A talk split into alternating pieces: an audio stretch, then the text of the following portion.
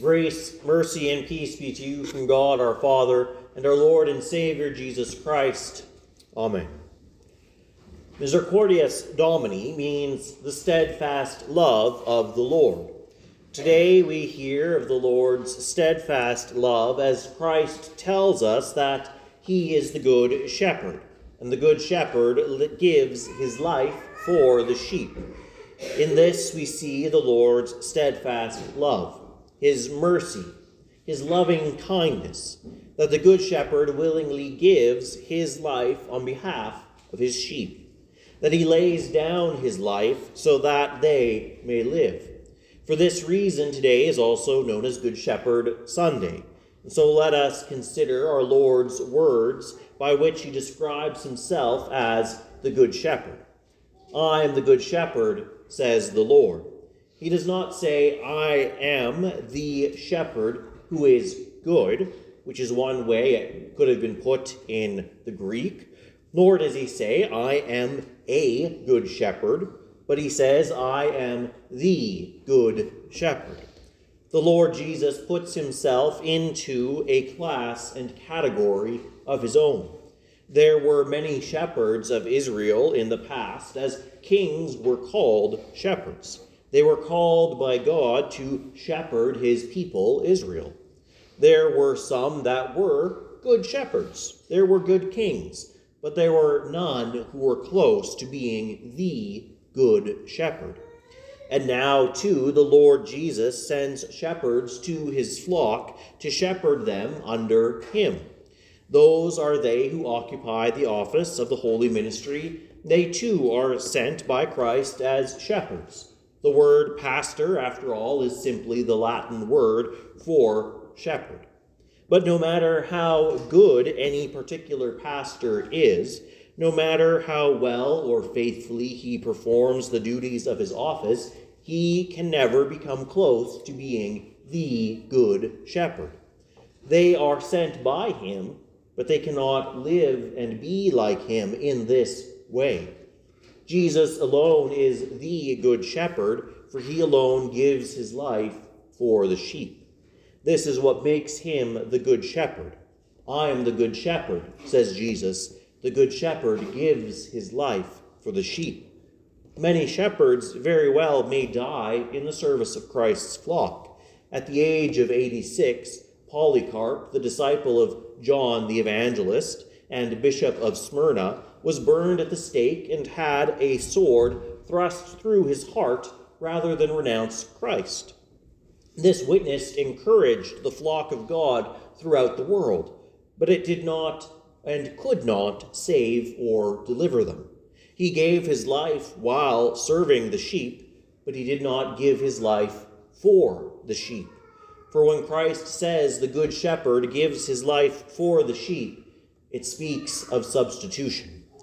Yes, the Good Shepherd gives his life in place of the sheep. The sheep had all strayed. We, like sheep, had gone astray, writes Isaiah while prophesying of Jesus' death, and the Lord has laid on him the iniquity of us all.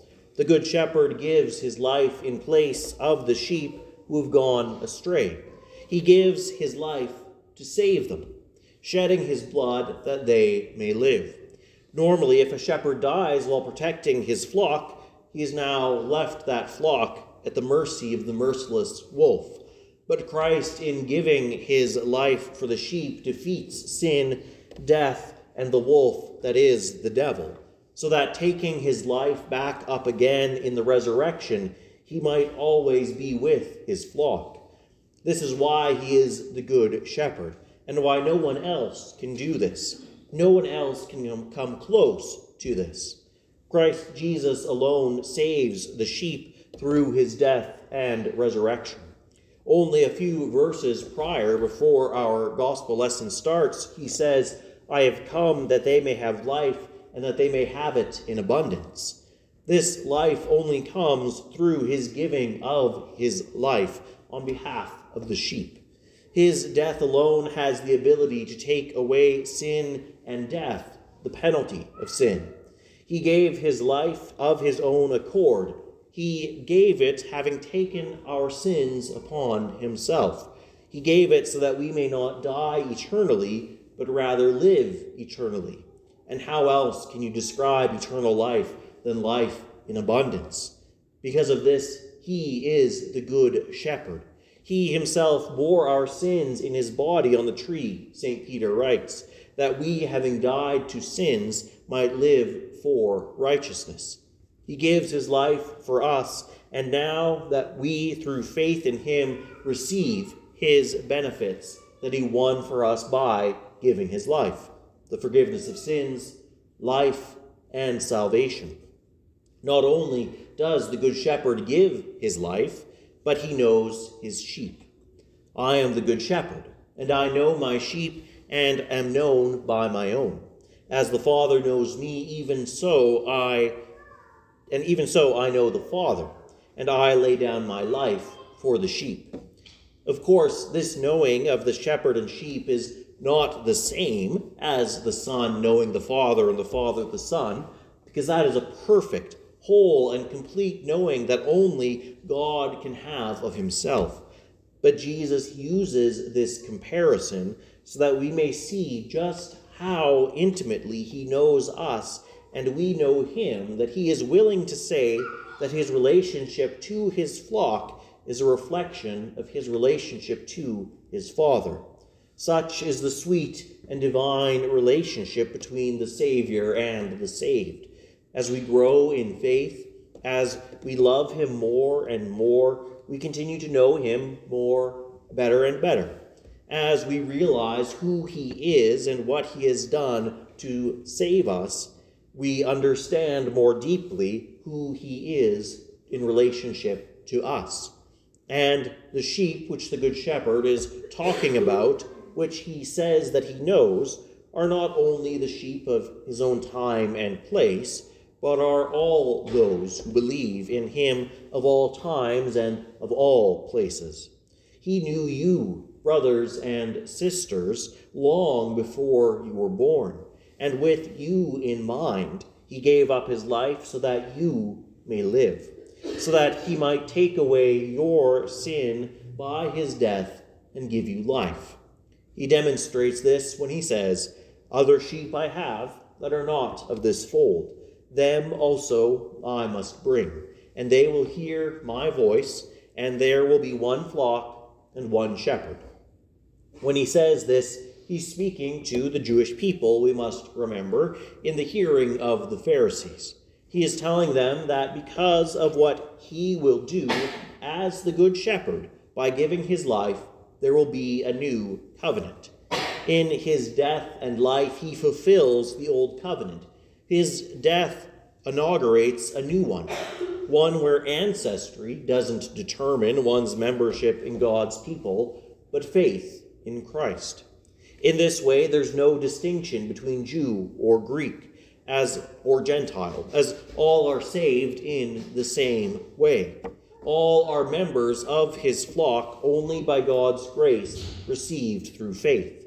All likewise are called by the gospel. There is not one way to be saved for the Jews and another way to be saved for the Gentiles. There is one flock and one shepherd. That flock is the church of Christ.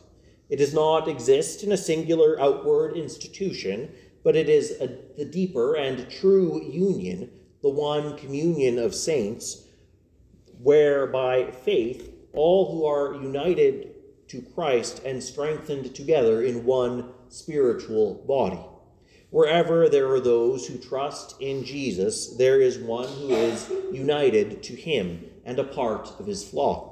There he alone is the sole true shepherd who watches over his flock. He is the one who knows his sheep. No one can claim to be universal shepherd of the flock, for that title alone belongs to Christ, the shepherd and overseer of your souls. All other shepherds and overseers in the kingdom of God are under shepherds of Christ. They feed and watch the flock by his command and in his stead, but the sheep do not belong to them, but to Christ, who purchased them with his blood. This he did when he bore our sins in his body on the tree, that we, having died to sins, might live to righteousness, by whose stripes you were healed. Once we were like sheep, having gone astray, but now have returned to the shepherd and overseer of your souls. As we were called through the, by the Holy Spirit through the gospel to the flock of Christ. And now that we are his sheep, now that we have been healed, now that our shepherd has given his life to pay the price for our sins, how ought we live as his sheep? St. Peter writes that Christ has done all of this so that we, having died to sins, might live to righteousness. We have died to sins, brothers and sisters, through our baptism into Christ. There we were united to Christ's death and resurrection. Through it we have died to sin, that we might live in the righteousness of Christ with which God clothes us. We have died to sin so that we may be saved from our sin, because he is our shepherd, and who is, he has borne them in his body on the tree of the cross.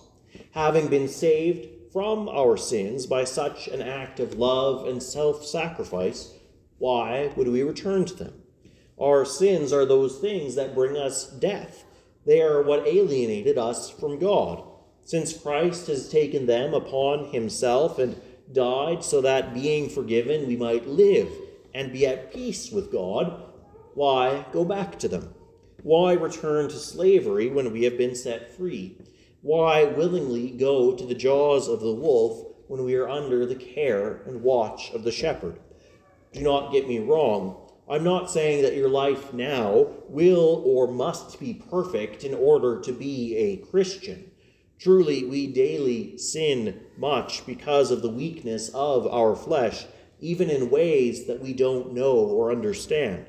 But we who have been rescued from sin and death and the devil by our Lord Jesus Christ, having died to sin that we might live to righteousness, means that we do not willingly seek out sin that we did not adopt an attitude of, God forgives, so it doesn't really matter.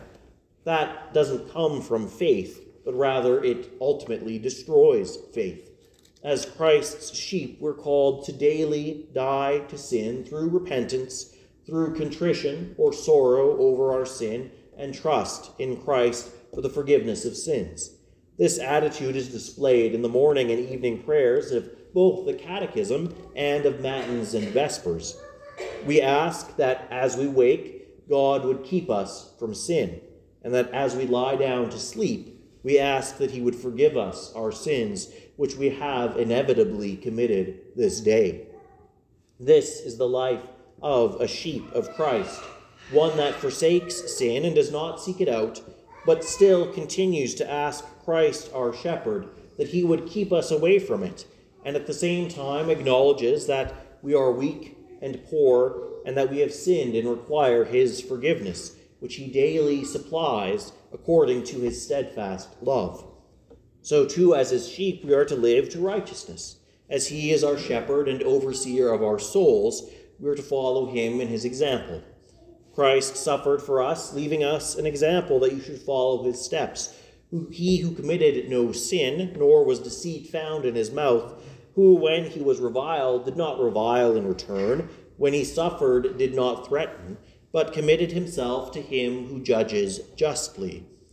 Christ willingly suffered for us that we might be his own and live under him in his kingdom. And if he, our Lord and our Master, suffered and did not retaliate, we too ought to follow him and so commend ourselves to God when we suffer or are reviled for the faith. Indeed, as the culture around us changes and drifts further and further away from what Christ teaches in the church, more and more we'll find ourselves at odds with those in the world. As a result, more and more we will find ourselves being reviled. Following Christ, then, we do not revile in return, but commit ourselves to God. Through this, we live in Christ's righteousness, and the Lord sanctifies us as we trust in Him. So, too, this plays out for us in our other sufferings, be they anguish of body, mind, or soul. Such sickness and affliction comes because we're sinful creatures and our flesh is fallen. Sin brought these things into the world, and likewise, because of that, we suffer them in this life. We undergo such suffering, and when we undergo it as Christians, as sheep of Christ, we suffer with him who suffered for us. They, these sufferings, then become crosses which we bear. In such suffering, we commend ourselves to God, trusting in his mercy that he will use these sufferings, these crosses, to sanctify us, that he will use them to our eternal good. Rather than turning against God, we have faith that he will grant us healing and relief. This may come in this life, or it may come in the resurrection. In either case, we say, Thy will be done. As our Lord Himself taught us to pray, and as He Himself prayed in the garden, when in agony His sweat was mingled with His blood. This is our Good Shepherd, who gave His life for the sheep. And this giving of His life is the supreme act of love and so, as his sheep, we too ought to follow him in loving one another and our neighbor.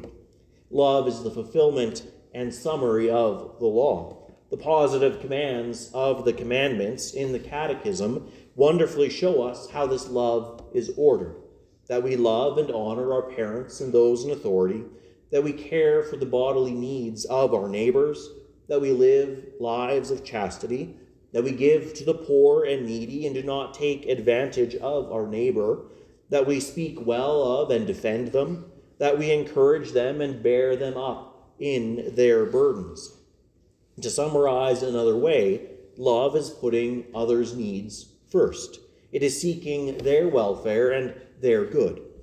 And how else could we describe the love of Christ, the Good Shepherd, other than seeking the welfare of others first? Indeed, he is the good shepherd because he gave his life for the sheep. He willingly took our sins upon himself, our death upon himself, that we may be set free. Such is his great love for us. Such is his steadfast love. And how great is this love for us, that to redeem the sheep, the shepherd gives his life and now risen from the dead, he who died to save us lives to guide, watch, protect, and love us. Truly, misericordias Domini plena est terra. The earth is full of the steadfast love of the Lord. And now may the Lord, the Good Shepherd, keep you constant in the faith according to his steadfast love, that you may be raised to eternal life on the last day and be part of the one flock under the one shepherd. Amen. And now may the peace of God, which surpasses all understanding, guard and keep your hearts and minds in Christ Jesus our Lord. Amen.